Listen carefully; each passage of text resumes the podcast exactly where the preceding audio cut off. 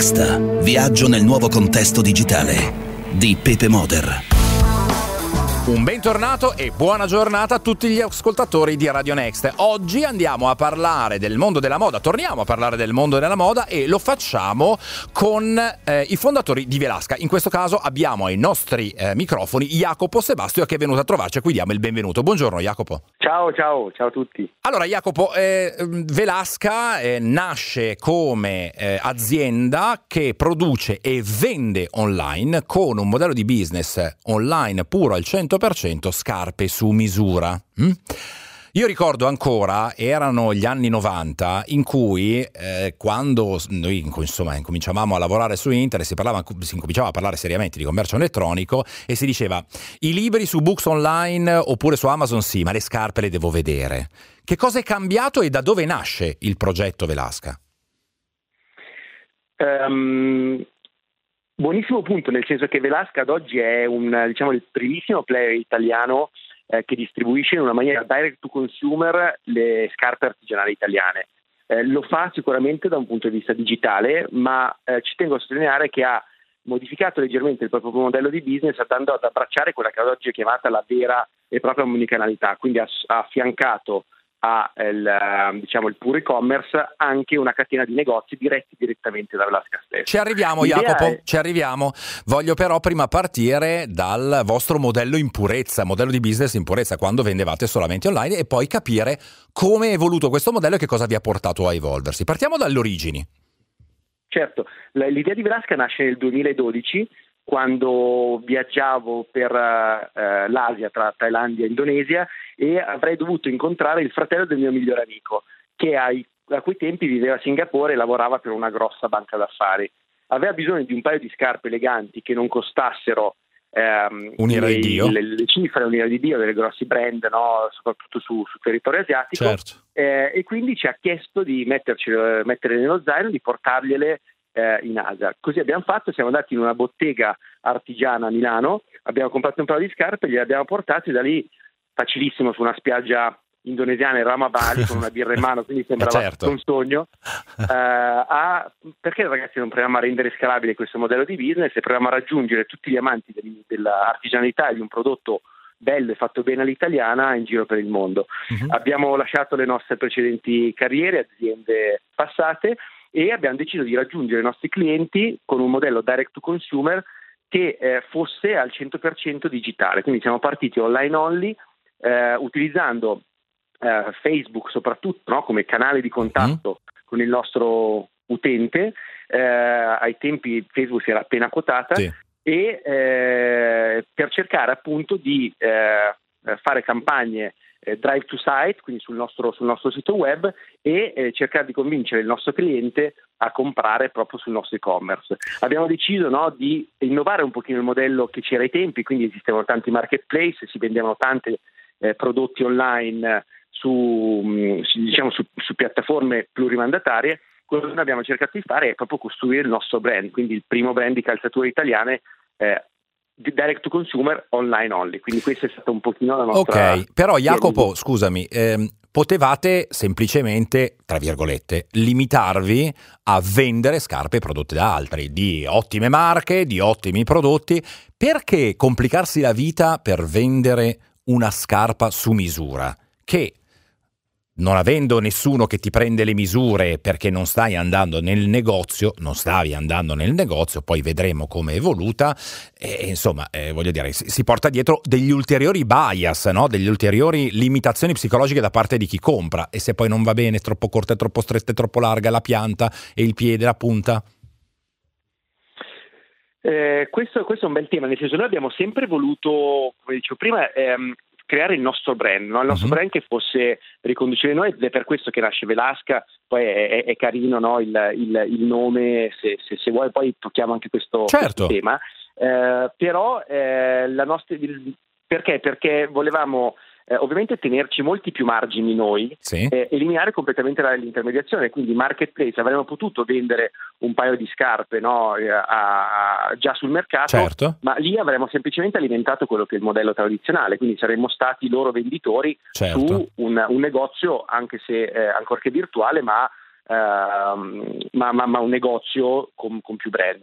La nostra propria idea è stata quella di dire ma perché non offriamo un prodotto artigianale unendo e collegando direttamente l'artigiano con il consumatore finale, eliminando completamente l'intermediazione eh, e offrendo il beneficio del markup dell'intermediazione al consumatore finale. Okay. Questo cosa, come si risolve? Si risolve nel ehm, avere a disposizione un prodotto di qualità comparabile a quelli che sono i brand diciamo premium del sì. mercato, però a meno della metà del prezzo, proprio perché Italia mm. completamente intermediazione. Certo, ma eh, tu quando pensi alle scarpe, almeno quando io penso alle scarpe penso anche a tutte le possibili difficoltà che ci sono, il reso eh, e, e, se non va bene. Siamo anche un po' abituati, o meglio, una parte del pubblico, dei clienti, è anche un po' abituata da Zalando a dire mandamene tre, le provo e te ne rimandi indietro due così almeno eh, vedo quale mi va bene. Funziona così anche da voi?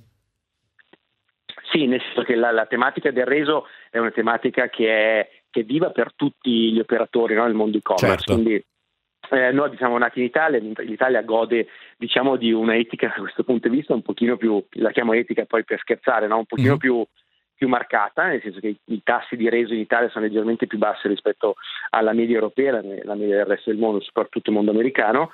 Voi eh, in quanti paesi vendete, eh, Jacopo? Noi noi abbiamo venduto, eh, non ho la matematica certezza, però in tantissimi paesi abbiamo venduto in Afghanistan, abbiamo venduto in Kazakistan, sì. con però un grandissimo focus sull'Italia, sull'Europa e per Europa intendiamo soprattutto il mercato eh, eh, UK, eh, francese e i Nordics, compresa la Germania, e parecchio nel Nord America, quindi US e Canada. Certo. Però siamo abilitati a vendere ovunque, nel senso che un giapponese potrebbe tranquillamente atterrare sul nostro sito e comprare un paio di scarpe. Quindi okay. siamo pronti a poterlo fare.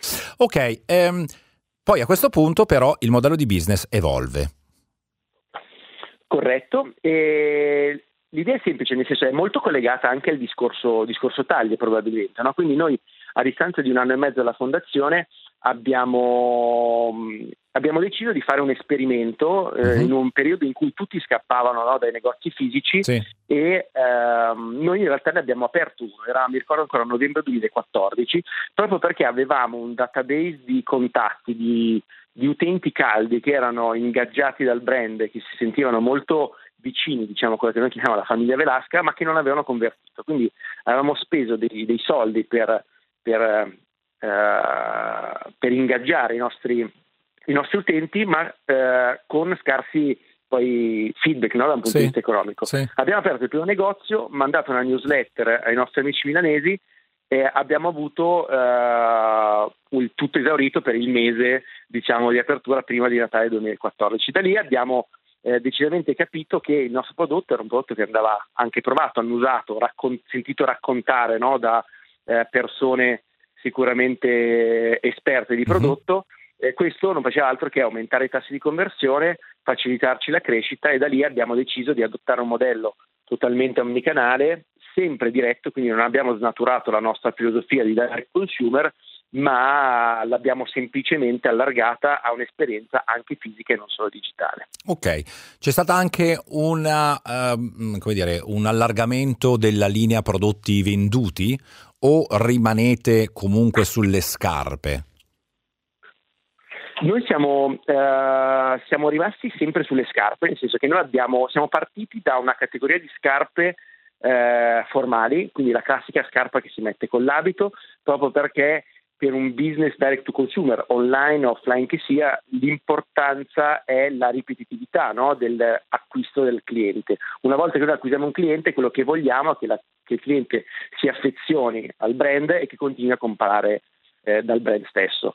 Per fare questo ovviamente abbiamo dovuto fare un grandissimo lavoro sul catalogo di scarpe e cercare di accompagnare il nostro cliente non soltanto nel momento del lavoro, no? quindi durante una riunione quando si vestiva in giacca e cravatta con l'abito, ma anche quando andava a fare il suo weekend al mare, il, la sua passeggiata in montagna o l'aperitivo no? in città. Certo. Abbiamo sviluppato, diciamo, abbiamo eh, reso un pochino più casual il nostro catalogo, cosa che ovviamente è stata molto utile soprattutto durante l'ultimo l'ultimo anno, no? durante la pandemia, mm-hmm. dove ovviamente lo, lo, smart working ha allontanato certo. i nostri clienti dall'ufficio eh, e ci ha permesso di massimizzare quello che è il tasso di acquisto del nostro cliente. Questo è stata sicuramente una delle strategie su cui abbiamo lavorato molto. Come è organizzata la vostra azienda internamente? Noi abbiamo, Velasca conta una cinquantina di persone eh, divise sulle due grosse diciamo, business unit, quindi 25 persone eh, più o meno sono eh, diciamo, eh, brand ambassador, quindi sono eh, coloro i quali si occupano no, della gestione retail del cliente, quindi chi accoglie il cliente in negozio. Uh-huh. L'altra metà è personale di ufficio. Eh, la struttura d'ufficio è divisa per le funzioni aziendali, quindi abbiamo ovviamente la funzione finance, la funzione produzione, la funzione tecnologia, eh, molto sviluppata e tutto ciò che è in realtà contatto con il cliente. Quindi sin da subito abbiamo deciso di tenerci dentro tutte le funzioni che avessero una relazione diretta con il nostro consumatore e quindi soprattutto tutta la parte di eh, creazione di contenuti, tutta la parte di performance marketing, che è quella che eh, eh, delivera i contenuti certo. alla audience e al nostro target, e la parte di servizio clienti, che sta diventando sempre di più un grandissimo eh, diciamo, team commerciale e non più semplicemente eh, diciamo, quella parte di azienda che risponde a dei ticket quali Uh, dove è il mio pacco? Oppure dove, posso, pacco, dove posso, mandare il, il reso? Come posso fare? Via dicendo. Come è cambiato l'acquisto durante la pandemia? L'abbiamo visto, ma è cambiata anche la relazione con il cliente, cioè c'è una maggiore richiesta di relazione diretta tra il cliente e la marca?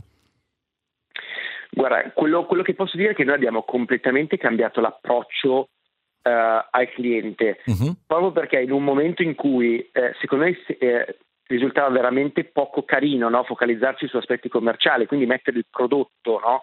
davanti agli occhi del nostro cliente, sì. quello che abbiamo cercato di fare è di mettere tutto ciò che sta dietro il prodotto, quindi raccontare storie ancora di più e raccontare soprattutto di persone, le persone che a Montegranaro da noi lavorano e hanno sempre lavorato anche durante l'ultimo anno alla produzione delle scarpe e abbiamo raccontato le loro storie. Da lì è nata la nostra prima campagna a 360 gradi che tra l'altro ha abbracciato il nostro primo investimento in tv proprio a, se non sbaglio, aprile o maggio dell'anno scorso, quindi mm. durante il nostro primo lockdown e eh, abbiamo cercato di tenere ingaggiato sempre di più i nostri clienti. Abbiamo lanciato una challenge ai clienti e abbiamo fatto disegnare le eh, scatole di scarpe eh, Velasca e abbiamo avuto fino a, a Natale, prima di Natale, proprio ehm, migliaia di ordini e vasi con le scatole customizzate dei nostri clienti e avremo sempre, sempre più voglia di coinvolgerli, abbiamo coinvolti durante i nostri esercizi di stile, di design della calzatura, chiedendo a loro quali scarpe avrebbero voluto vedere all'interno della loro scarpiera fatte da Velasca e quindi abbiamo creato ancora più rapporti tra di noi, abbiamo ancora creato più uh, fedeltà e diciamo loyalty no? uh-huh, uh-huh. tra, attorno, tra clienti. Certo, attorno a un brand Velasca, del quale adesso però ci sveli il segreto di questo nome. Il, il nome è carino, è stato abbastanza veloce, siamo stati fortunatissimi. No? Da un lato, sia da un punto di vista tecnico, perché non c'era nessuno che avesse ehm, diciamo, ci avesse preceduto no, nella registrazione del brand per la nostra categoria merceologica uh-huh. e nasce tutto dalle nostre origini. Noi siamo, Enrico ed io siamo milanesi, nati e cresciuti a Milano, anche se abbiamo avuto esperienze, soprattutto Enrico, molto internazionali.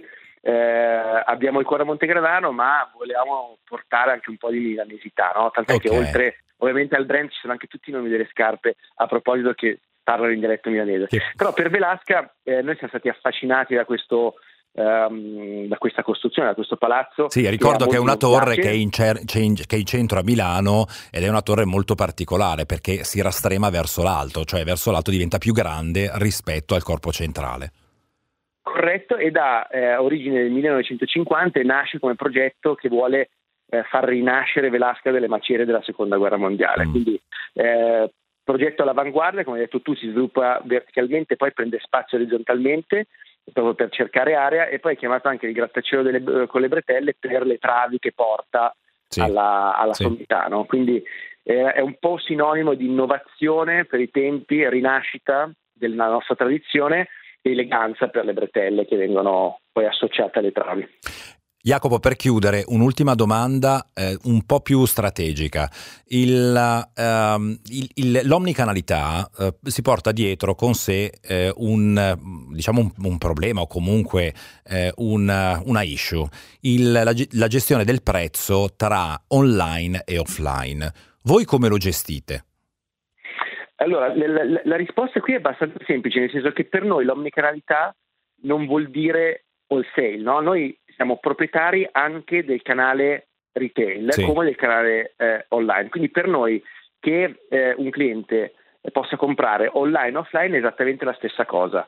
Eh, okay. perché lo gestiamo direttamente noi e non c'è nessuno eh, tra il cliente finale e il nostro fornitore al di fuori di noi stessi, no? Uh, e quindi le nostre scarpe escono uh, nel negozio di Milano, nell'e-commerce italiano allo stesso prezzo, come escono nel negozio di Londra e sul, sull'e-commerce uh, inglese UK allo stesso, allo stesso prezzo.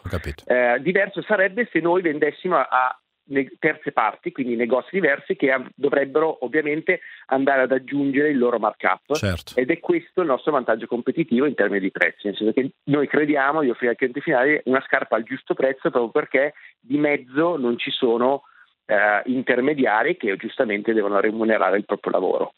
Ti ringrazio molto Jacopo. Grazie, grazie, a te, grazie per la bella chiacchierata. Era Jacopo Sebastio, uno dei due fondatori insieme ad Enrico Casati di Velasca, il primo e-commerce online, brand online tutto italiano su scarpe, sulle scarpe italiane, sullo stile italiano. Che ringraziamo ovviamente Jacopo per essere stati con noi e vi diamo ovviamente appuntamento come sempre il lunedì per il podcast esteso di questa bella chiacchierata con Jacopo e come sempre ogni, eh, come ogni domenica la puntata alle 13.45. Un saluto da Pepe Moder.